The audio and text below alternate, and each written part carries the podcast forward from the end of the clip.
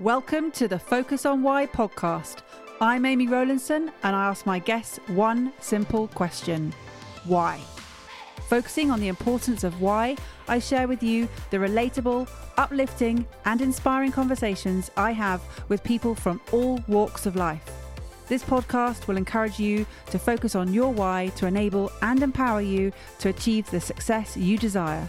Have a purpose, have a plan, focus on why. Before we start, I would like to draw your attention to my weekly email newsletter, Friday Focus. Each Friday, I focus on one topic with one action arising. The link to sign up is in the show notes, or head over to amyrowlandson.com and sign up right now.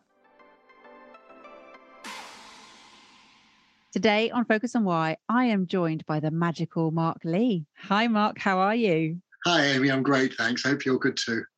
I am very much. And I just wanted to say thank you for all the people that you've been forwarding to me to come on the show. I'm really grateful for your recommendations. Yeah, it was a pleasure. I love I love listening to uh, to everybody, whether I know them or not. Oh, thank you. So let's let's dive into your episode. What is it that you're up to at the moment, Mark? Well, tomorrow I have the launch of my Soul Practice Club. So for some years I've been working almost exclusively with sole practitioner accountants. If you're not an accountant, don't switch off. Yeah, I speak to other people as well, but that's where my focus has been. And a few years ago, I was running a round table group in London uh, for sole practitioner accountants, and those who came loved it. But a lot of accountants around the country said they couldn't get into London for an early morning.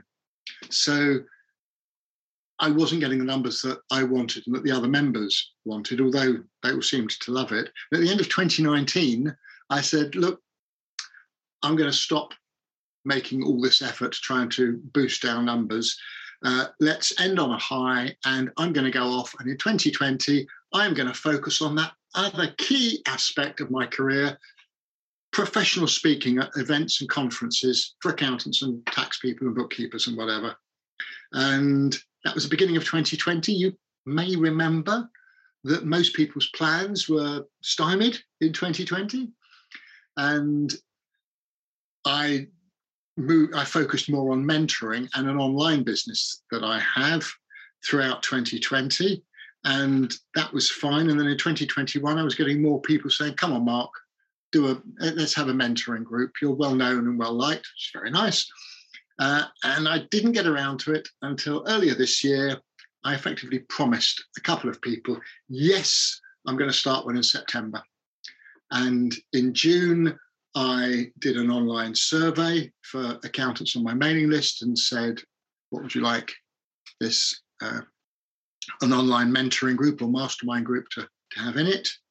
And it was quite it was quite nice in a way because all the things I wanted to have in it, they ticked and all the things that I only put on the list because other people offer them, they didn't tick.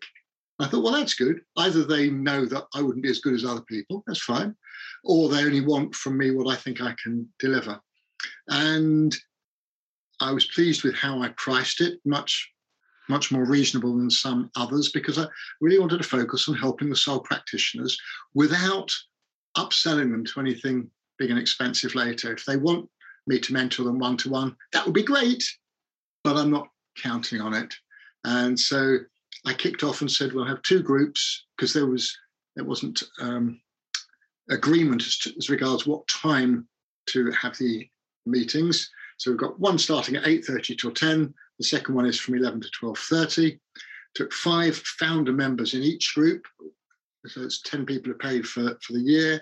And we're now building up the members paying monthly and annually to, to supplement them and take the groups up to no more than 20 people in each group. And I'm really looking forward to it. The first one is tomorrow, and that's why it was front of mind. Long answer, simple question. Sorry. Well, I just love the idea of this soul practice club and going from the soul practitioner element to it to let's talk to your soul and bring in the purpose piece and yeah. why why you're doing that. I love it. Um, I originally trained and qualified as an accountant after uh, I spent some time as a children's party entertainer and magician. Um, my parents were none too pleased when that was my first career choice. Um, and I I, I trained and qualified as an accountant because I didn't know what else to do. This was in the days when you didn't have the internet. And so the options seemed to be more limited than perhaps they are now. Entrepreneur was certainly not in my mind, as my wife will attest. We've been married almost 40 years, and I've been self employed now for 16. And she wasn't very happy when I first went self employed because I trained and qualified as a chartered accountant, still didn't know what I would do once I qualified, became a tax advisor, did that for a long time, headhunted a couple of times. I had some a number of uh, special official roles within the profession, well known, highly regarded. But after the second time I was in a role that was made redundant, I decided I want to focus on those elements of my career I really enjoy speaking, writing, and mentoring. I've been doing them one way or another for years. And the reason I do what I do now, I work with accountants and tax advisors because I was an accountant and tax advisor, and I understand their struggles, and I believe I can help them to build more successful practices, suffer less grief and pressure, and, and I debunk the hype that often overwhelms and frustrates them. And what's lovely, I'm, I'm very widely connected on LinkedIn, 12,500 followers, something like that, which is it's that's good for somebody in my profession. I'm sure you have many listeners who've much much higher numbers than that, but I'm largely focused. So most of those followers, certainly those that I'm connected to, are accountants, bookkeepers, tax advisors, or working with accountants, bookkeepers, and tax advisors. And but I'm, I seem to be well known to in some quarters beyond that, both in the magic world and in the speaking world. Probably more so speaking in the UK than magic, actually. I was treasurer of the Magic Circle for seven and a half years. That's mainly where I get my profile from, not from being a great performer. But I, I, I focus on the professions and the people that I know rather than trying to get into something that I didn't know. Um, some years ago, I was talking to a, I, I often talk to marketing people. I was talking to a marketing person. I said, you know what? I said, for a long time, I've been approached by people who want to work with accountants. You know, be, be they coaches, trainers, consultants, software providers, whatever it is. They've had this brainwave that if they target accountants, then the accountants can introduce them to their clients. So build a relationship with an accountant, and then you get introductions to all the accountant's clients. It's a shortcut. And I've spent many years helping them appreciate that it doesn't work like that. And I have a, a free guide. Uh, actually, I charge for it on my website. Um, the 15 biggest mistakes most people unwittingly make when they approach accountants for business or referrals to their clients. Ridiculously long title, does what it says on the tin. And when I send that to people, uh, they often read it and go, "Oh my goodness, I'd misunderstood accountants. I, I I'd made assumptions that don't stack up," or they say, "Oh wow, now I know where I've been going wrong. Now I know what I've got to tweak in order to make those relationships work and get the referrals that I'm hoping for." Um, so I've been doing that for a long time. And a few years ago, I was talking to a, a marketing consultant, and I said, you know what, I think I should take my own advice. Because I've been telling people it's really difficult to engage accountants. And I find that too, despite reputation, credibility, longevity, connections, and all that sort of stuff. I don't engage as many as I'd like to. Maybe I should focus on other professions. When I was in practice as a tax advisor, I worked with lawyers, surveyors, barristers, property agents, all sorts of professional people. Maybe I should focus on helping them in the same way as I help accountants. And this marketing consultant was fantastic in his response. My, my logic was undeniable to me um, because I realized that I would, could probably engage more other professionals than I engaged accountants. But he said, Look, Mark, how many accountants are there that you could work with in the UK?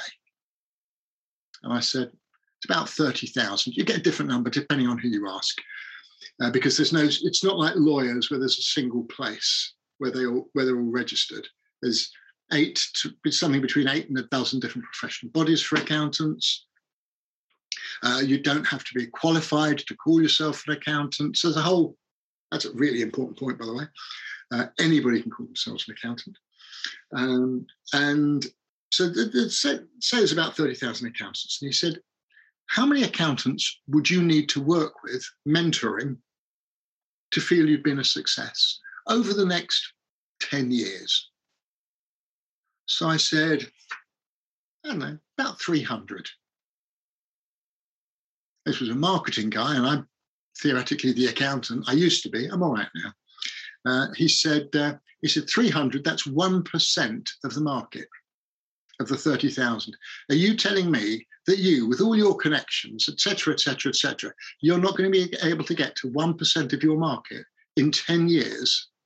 And I thought, you are absolutely right. I'd be nuts to give up on the marketplace that I know and where I already have a, a degree of what one might call a positive reputation. So I stuck with accountants and I'm really pleased that I did.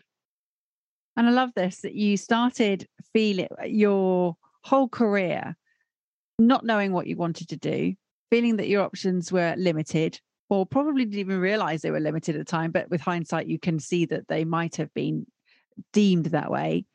But it took you several years before you realized after that second redundancy that you could actually focus on what you wanted to do. And that it is largely that focus that has brought you towards a fulfillment that you now have? Very, very, very much so. I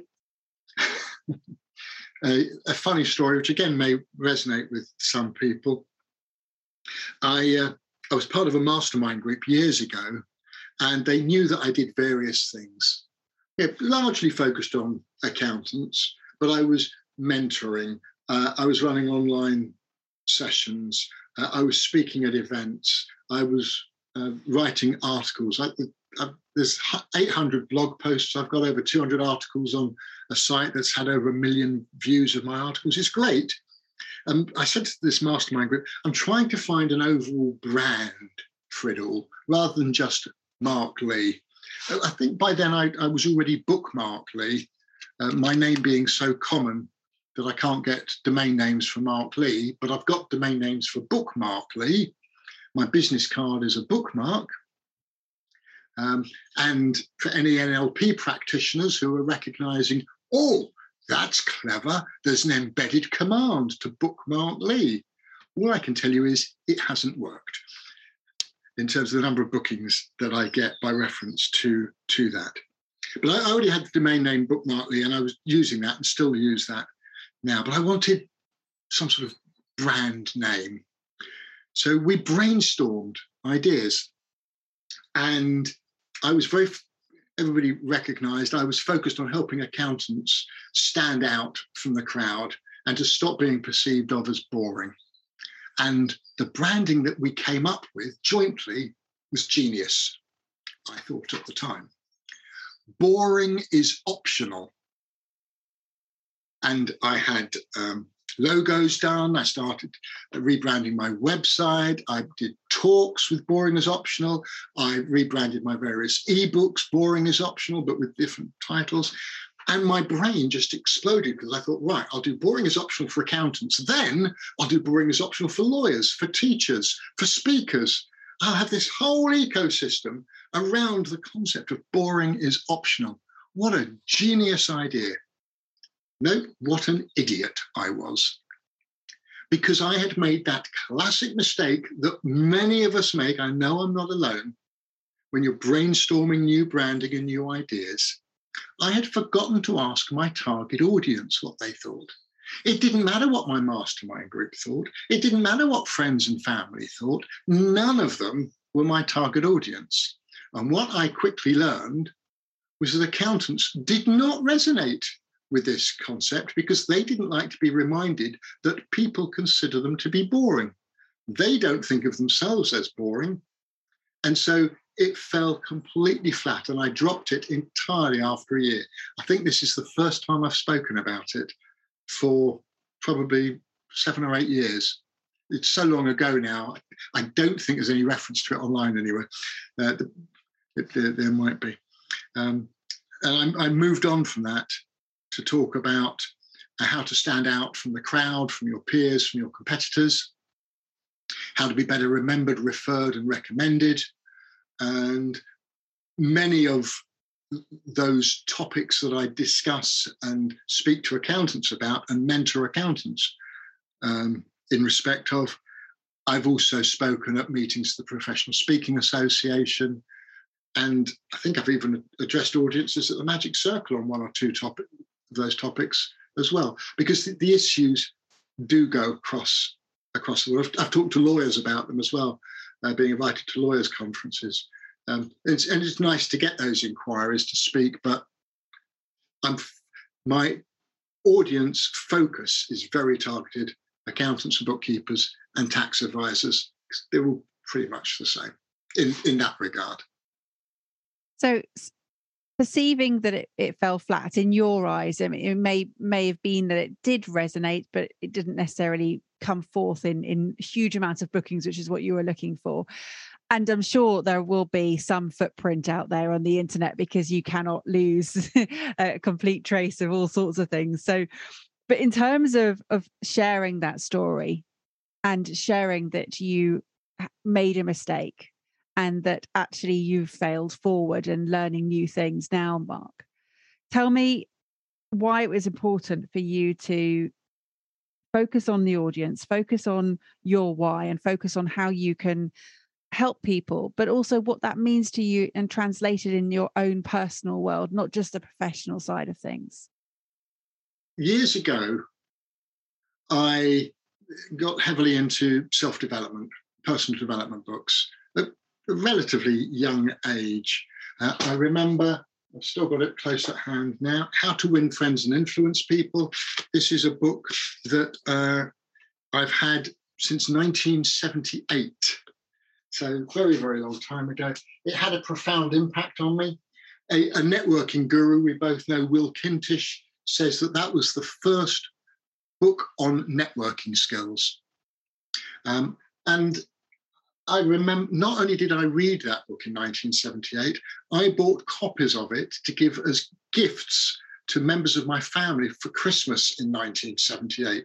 So important and powerful did I think that book was didn't go down very well as a gift uh, from me to. Uh, in fact, this copy that I have here that I'm referring to is the copy I gave to my dad. The title of this book is immaterial, it's the contents that count, and they really are worth a good read. I, I, I uh, my dad's long, long past, but I have a feeling that he didn't take kindly to that, despite how well intentioned it was. It just it blew me away at the time. I also listened to, started listening to self improvement tapes. This was in the days of cassette tapes. I don't know how many of your listeners are old enough to remember cassette tapes. um, but I, I, had a sit, the first set I got was a six set tape, The Psychology of Achievement by Dr. Brian Tracy. And I then got The Psychology of Selling by Dr. Brian Tracy. And I remember that they also had a profound impact on me. There was a self actualization. Um, they, they, encouraged you to repeat a mantra to yourself. Uh, and the one that was in the, on the first tape was uh, every day in every way, I'm getting better and better. That wasn't good enough for me. I can remember walking to the station to go to school, college. I think it was school. Um, with an adapted version, which was every day, in every way, in everything I think, do or say, I'm constantly improving, getting better all the time. Again, that is a, that is something I've just said out loud. It was only on the tip of my tongue because I was talking about it. I haven't said that 10, 20, 30 years, but I said it so often it stuck. And I think it, it had an impact on me. So I was I was always looking to improve and to do better. And I was not academically gifted. I, up until the age of 10 or 11, I was top of the class at, at uh, primary school, did very well at primary school. Uh, secondary school, not so much. Didn't do very well with my O levels or my A levels, struggled to get through my professional accountancy exams. I always benefited from people helping me and supporting me. But I think looking back, I got into tax training very early on when I was in the world of tax, so helping junior people develop skills, not just technical skills, but business, professional, and personal skills as well. And I've never really put two and two together. Great question. But I think that getting into training at an early age, which followed on from me wanting to improve, not to help others to improve, is possibly why I have this passion for helping other people to develop and achieve their potential and be be the best they can. Um, and and that's possibly possibly why I do it. I, am of an age now where I, I say I don't do it for the money. The money is very nice, don't get me wrong, but I'll be 65 later this year. And whilst I've no intention of retiring, it doesn't matter now that I don't earn what I used to earn as a partner in a top 10 firm of accountants. Yeah, it mattered to me for a long time that I wasn't earning that. It's history now. The more people I can help, the better. And um, I always encourage people, links on my LinkedIn, on my website. I encourage people, they want to book a 15 minute call with me, they can, doesn't have to go anywhere. And I was driving with my wife the other day and the phone was plugged into the car. So the call came up on the on the car dashboard.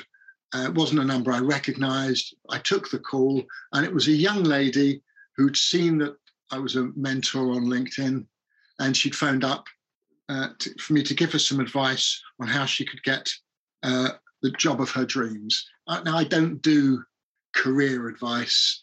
Um, I don't do how to get a, a job as such, but like most things, accountants at all levels might ask me I've got a degree of experience, I've got a degree of knowledge, and I've got views that I hope are helpful. In particular, I find that I debunk a lot of the hype and misconceptions.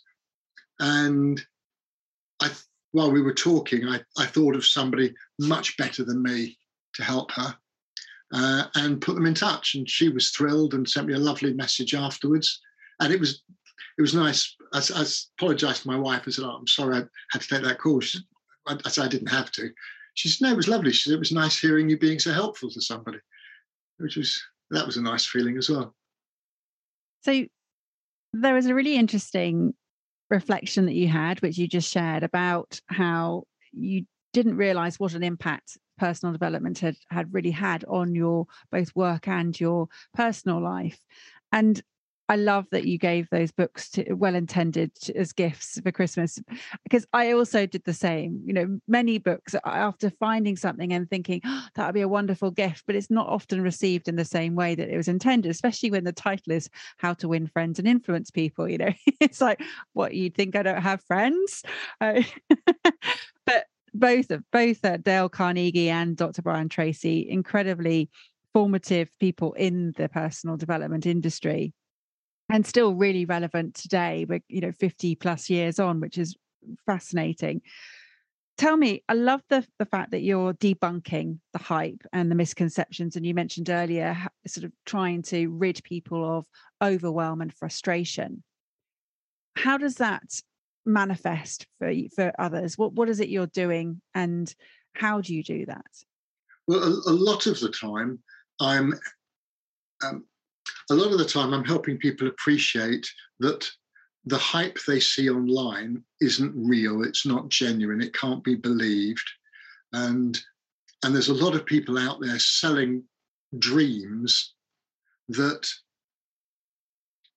are unlikely to be achievable by everybody. There's this utter nonsense you see out there in a, in a generic sense.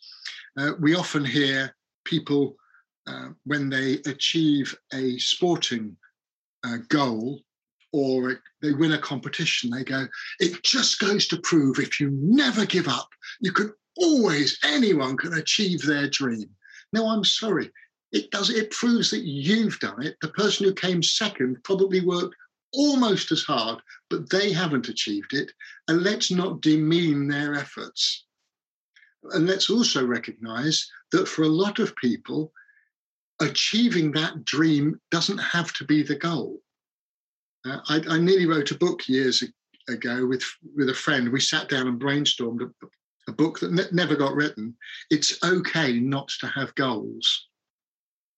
Um, which would have been very much along the lines of you're more likely to achieve something if you set out with an ambition towards it. But don't worry, don't beat yourself up if you don't get there.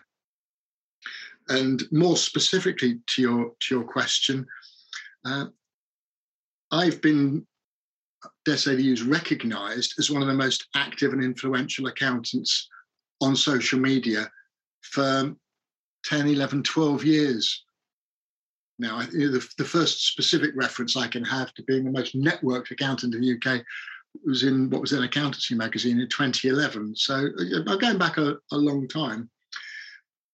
I've been very active on Twitter, very active on LinkedIn, less active on other platforms, but all the time, even on Twitter, when I was delivering talks to accountants about how to use Twitter, to how to understand it, how to get active on social media, ironically, despite being routinely highly ranked as an influencer and well connected, ironically, I'm frequently saying, don't bother, don't waste your time. And then I explain why it's a waste of time. I'm talking to accountants here in practice and looking up what it is they want to achieve and who their target audience is. And I always point out the first thing to do, well, I didn't think I was going to get onto this. Uh, I, I, I, I talk about the five M's. So the first M is what's your motive? Why are you thinking of getting involved in social media? Is it to get new clients? Is it to build your profile? So First M is motive. The second M is market. Who is it you want to reach? Third M is message. What's the message you want to get to your market that will help you achieve your motive? Only then, when you know the answer to those three questions, do you look at the fourth M, which is which, which media is going to help you get your message to your market to achieve your motive. For most accountants, the answer is not Twitter. The answer is not Instagram. For many younger people, it will be. I know an accountant in his 20s who only spends time on Instagram, but his target audience are young influencers who are building up their profiles on Instagram. That's very different audience to most accountants. The fifth M is what methods will you use with that media to get your message to your market to achieve your motive? And I talk about LinkedIn a lot, and I debunk a lot of the hype around posting on LinkedIn, how often you have to post, what sort of posts you have to do. And because a lot of that advice is written by marketing and social media people who are targeting other people like them. And yes, you can be successful if you if you're very active doing those things, but as an accountant in practice with other priorities and regular work from all your clients, you probably don't have the time to do that. So I suggest alternative ways that they can make LinkedIn work for them without having to spend as much time as some of the hype would suggest is crucial. So th- those are some examples. I love the five M's. It's fantastic. The, the methods that you can use on media to get your message across to the market to achieve your motive. Boom, all in five M's. Love it. Oh, goodness. I've learned something new again today. I love I love it. Uh, it's always useful to have some kind of of system that you can sort of really hone in and focus on. And that's that's something that's really important to me. Is that yes, I talk about focus on why, and we talk about the purpose, but the focus piece is equally as important to me. And and so it's a lot about uh, the focusing on what's important to you but not just starting and off you go with with what that is but to really hone in and bring it back to that again. So you've mentioned focus a lot in your episode so far today mark because it's clearly important to you. Do you feel that you are naturally focused or do you have to force it at all? Uh, oh i think i i force it. I I found a lot of times when I'm doing podcast interviews over the last few years, that I've reflected back and realized that the answers I give to questions now in my 60s, oh, are probably very different to answers I would have given 10, 20, certainly 30 years ago. And in some respects, I'm much more focused now than I have ever been. And it's important to me because I'm in, am I in the latter part of my life? Probably, uh, one, one way or another. So it becomes more important to make the best use of my time. and I, have been invited to a dinner in town tomorrow in, in London, and I was very much in two minds whether to go to it because I pretty much, it's a software house they're paying for us to go to a very nice dinner in the evening. You know, six or seven influencers in the accounting world. I know what I'm going to be saying to them. I know what the others are going to say. I can anticipate what the others are going to say. Um, and I know that it's going to be, I'm just going to enjoy the company of the other people there. But there was a big part of me saying, why are you bothering for, Mark? You're going into town especially for an evening dinner. Do you really need to do that? the answer is no, I don't need to do it. And I'm doing it to help the software house and to have some interesting conversations. And maybe it will lead to more collaborations because, in addition to the uh, Sole Practice Club that I mentioned at the, the top of the episode, I'm also running monthly webinars for accountants, not just sole practitioners, in collaboration with other providers who either have big lists so we can both attract, you know, expand the number of people we're attracting, or they're paying me a lot of money because I can promote the webinar very effectively and get them to a, another audience. So there's a possibility for me something will come from that tomorrow. But if it doesn't, I'll have a nice dinner, some nice conversations, and maybe something will happen down the line you, I'm not that focused that I only do things that are going to generate, that have the prospect of generating an immediate reward now. And you mentioned that you're nearing that retirement age, and yet I don't see any signs here of any slowing down. If if you know the opposite, really, what is it that you are looking to achieve in in these latter years, Mark, in terms of legacy and in terms of personal fulfillment? it's a really difficult question that because I, I'm always flattered when people say that they recognize my name or delighted to talk to me at last because I've got this profile and all the rest of it. And that is lovely. And I think before I had my second redundancy, I probably believed the publicity more than I do now, if you like. And I've been encouraged numerous times to write a book because you know, collect my blog posts or whatever to give them some longevity. And I, as I say this, I'm looking at my bookshelf. I'm looking at the books by other gurus, consultants, coaches, mentors to the profession. Going, there's no point in me writing a Me Too book. It would just be another one. Plus, a lot of time and effort goes into it. Would it give me more longevity than leaving the blog posts online? It might, because the site might disappear. I, I don't know.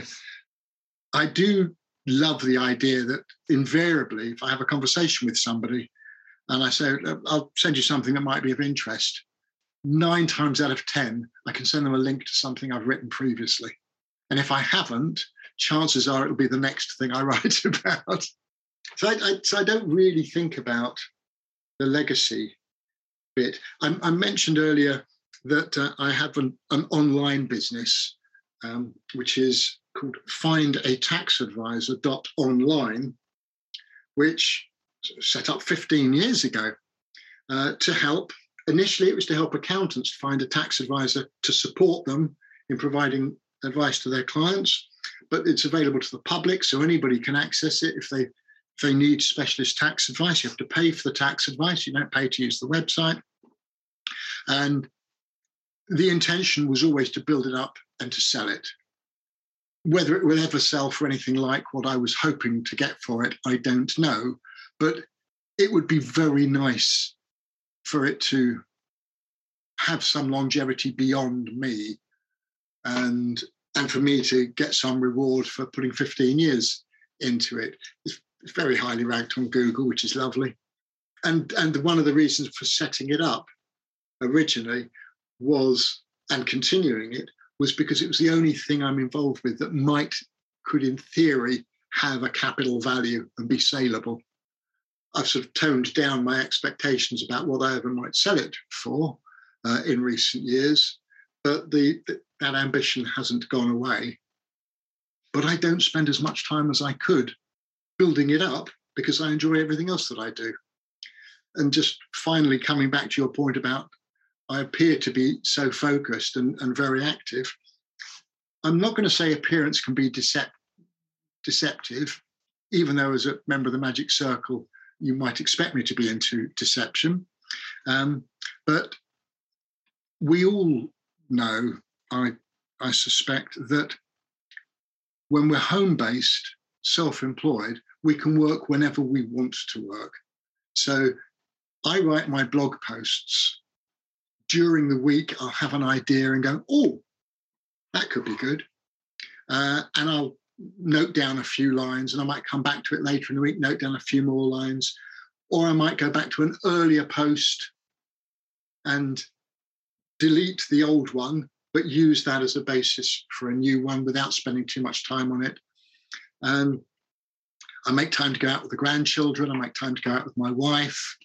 Uh, I'm fully am fully self-employed, but not work. I don't work ten hours a day. I, you know, I'm at my I'm rarely at my desk much before ten, and I generally finish at my desk at seven. But I'll have had an hour and a half, two hour walk during the day since the pandemic, so I'm not working flat out.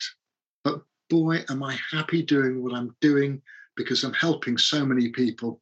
Uh, and I like some. I, I like getting the thanks for it more, more so than recognition. It's just nice to be helping people. And in terms of where does that come from, with all due credit to my parents, I would say it largely comes from my wife. Um, she is the most wonderful friend to her friends and the most wonderful inspiration for being a good person and helping other people. And that's really rubbed off on me. And if forced to think about where does it come from in me, almost certainly comes from her. Well, after 40 years together, I'm not surprised. 43 years together. There we go. Wonderful. Yeah.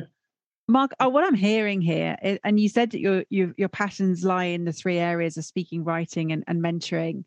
I'm hearing that there could be some repurposing of those blogs into a fantastic podcast that could be then accessible and will be there for forever. Yeah, I, th- I, think you're probably right. At various times, I've considered doing a pod- podcast, and then I talk to people who've developed the skills and, uh, and, and built a great audience, as you have done. And I hear one, it's a lot more work than than us listeners might think. So it's great being interviewed, because I don't have to do, do that work. But secondly, and it was in my five M's, is having clarity over who your target audience is. And I admit I haven't done it for a year or two, but after podcasts started to be developed and everybody was telling accountants, you must do a podcast, I was going, depends who your audience is. Do you think they can listen to podcasts? Mark, listen to yourself, answer your own question. So I would routinely ask accountants, which podcasts do you listen to? What do you enjoy? To which the standard response was, What's a podcast? So my target audience wasn't listening to them. They, there are more podcasts for accountants out there now than there were. Um, I could build an audience there. I would enjoy doing it. It's a, a bit like the book, though. I think it's going to take more time to do than I would enjoy. Um, yeah, I love the idea of interviewing other people. I, I have at various times mapped out the introduction and outro for podcasts. I thought about which podcasts I would model or at least be influenced by in terms of the style and approach. And and I've and then I've stepped back and gone, no, but is it actually going to help enough people compare? Is it the best use of my time? Are there other ways I can use my time to reach the same audience or a bigger audience or a better audience, more appropriate audience? Um, And so I, I've never, I've never done it. I may yet do. You know, if I if I was, thank goodness I'm not, but if I was homebound or whatever and couldn't get out at all, maybe it would be something I would start doing because I'd need to fill the time more and, and it would be a useful, productive thing to do. So thank you for the en- encouragement. I can't see it happening anytime soon, unless all of a sudden I get thousands of you know, accountants saying to me, Mark, we want a podcast. Got to tell you, I've never had thousands of accountants asking me to do anything. well, I love that. I love the fact that re- reminding yourself that you only ever needed 300 to feel that you were a success early on. You know, it could be that you have a smaller audience, but as you say, is it worth doing? And and this is a key message.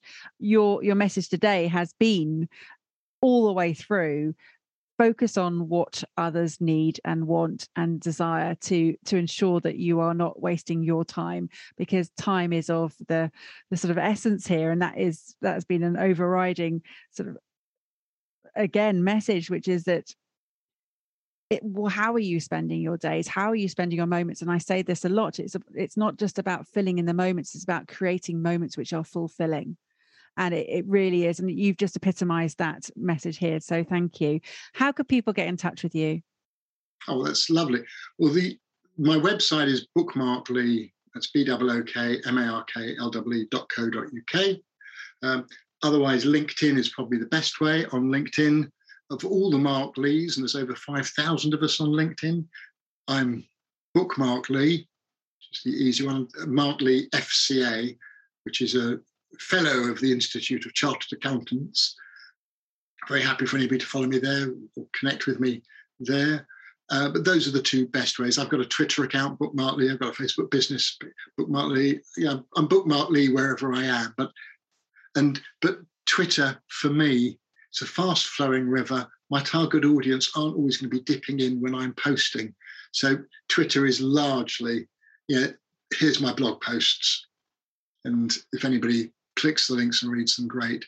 Um, but I've got eight and a half thousand followers on LinkedIn, sorry, on on Twitter, and I follow fewer than 600, I think. So it suggests somebody, what it actually suggests, because I don't believe all the hype, it suggests that years ago, when people were more active on Twitter, thousands of people followed me. I don't believe they're all active on Twitter anymore. They're just still there, because that's how these things work.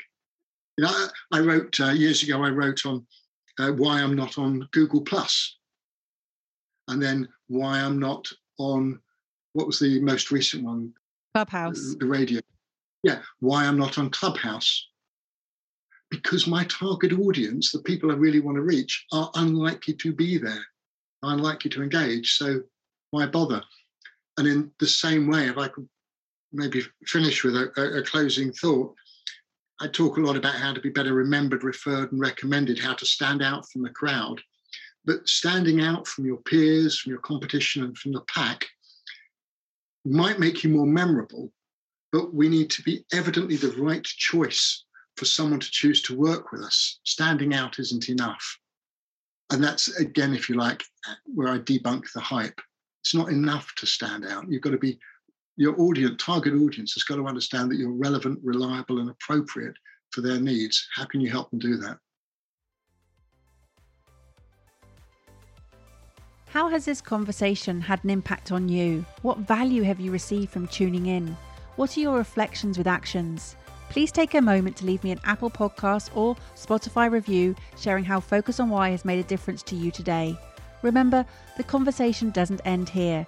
To keep it going, simply connect with me on LinkedIn, Instagram, Facebook, or Twitter, or join the Focus on Why Facebook group. All the links are in the show notes. Have a purpose, have a plan, focus on why.